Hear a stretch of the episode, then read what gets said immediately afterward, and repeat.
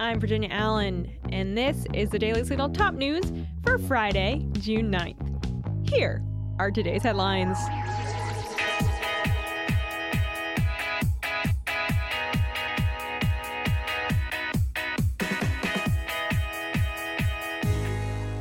Former President Donald Trump announced Thursday evening that a federal court in Miami has indicted him.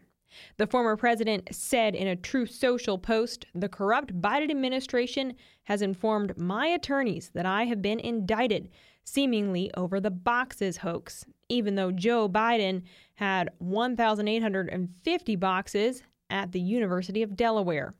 Trump went on, claiming Biden has classified documents strewn all over his garage floor. Trump made the comments in reference to classified documents found in Biden's possession in his old office and his home in Delaware. There are reported to be seven charges in Trump's indictment, including possible obstruction of justice for allegedly making false representations in a sworn statement to the FBI and the grand jury. As Trump noted, Biden faces a classified document scandal of his own and former Secretary of State Hillary Clinton escaped prosecution for her own abuse of classified documents using her insecure email server. In the statement, Trump said he would appear before court on Tuesday. I caught up with Florida Republican Senator Marco Rubio earlier today to discuss Trump's indictment. Here's what he had to say I honestly believe that the harm the harm, whatever harm was created by documents being stored, be they in Biden's garage or Mar-a-Lago or wherever, is far outweighed by the harm of this bringing this indictment. Far outweighed. Why? This is already a volatile country. This is already a dangerously polarized country.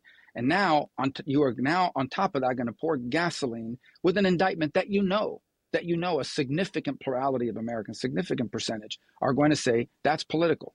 And it comes on the heels of two impeachments, including one after he was out of office, the, the indictment in, in New York, now this one, another thing going on in Georgia, a lawsuit in another New York court, um, the, the, the, the whole dossier thing that turned our country for two and a half years, that's all they focused on. It comes after, and so people look at that and say, hold on a second. No, this is a two tier system of government. This feels like our institutions are being politicized.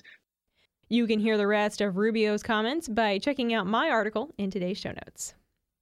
And other Republicans are also weighing in on the news of the former president's indictment. Florida governor and 2024 presidential candidate Ron DeSantis tweeted on Thursday that weaponization of federal law enforcement represents a mortal threat to a free society.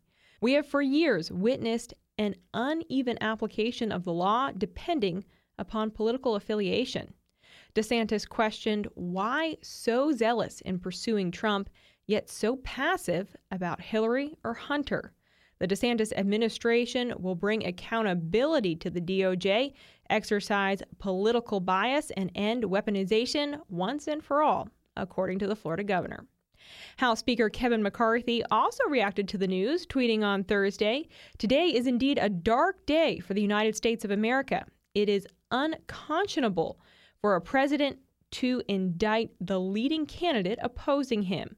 Joe kept classified documents for decades. I and every American who believe in the rule of law stand with President Trump against this grave injustice. House Republicans will hold his brazen weaponization of power accountable.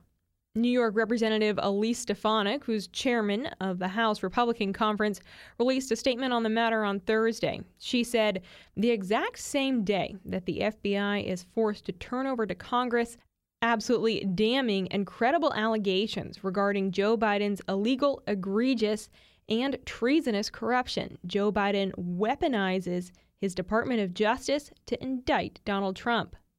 And Trump's former vice president, Mike Pence, also had something to say on the matter.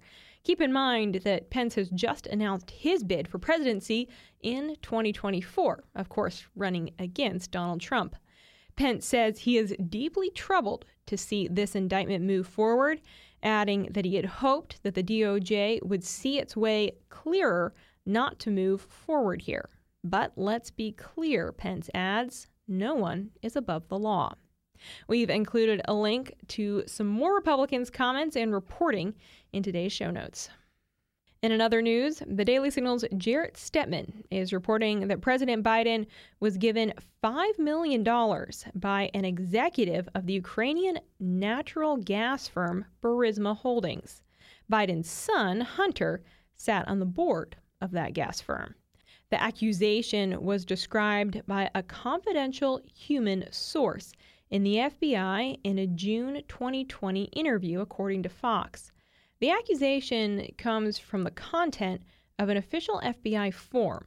The document alleges that Biden was paid by Burisma in a criminal bribery scheme to influence U.S. foreign policy in 2015 and 2016 when he was vice president. The FBI source described how a Burisma executive bribed the Bidens to get access to U.S. oil, while Ukrainian prosecutor Viktor Shokin was investigating the company. The executive, according to the FBI source, wanted to pay Biden and his son $5 million each. So, what's Biden saying in response? Biden was questioned by reporters on the issue and called the accusations a bunch of malarkey. House Oversight and Accountability Chairman James Comer is weighing in on both Trump's indictment and Biden's alleged bribery scheme.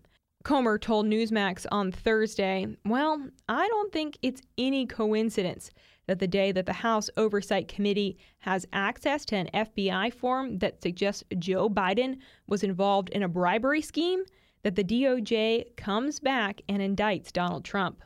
Comer also said, We've talked about this for over a year now, that the DOJ and the FBI has a two tiered system of justice. And we are ending our show today, this Friday, with uh, some interesting news regarding a spa.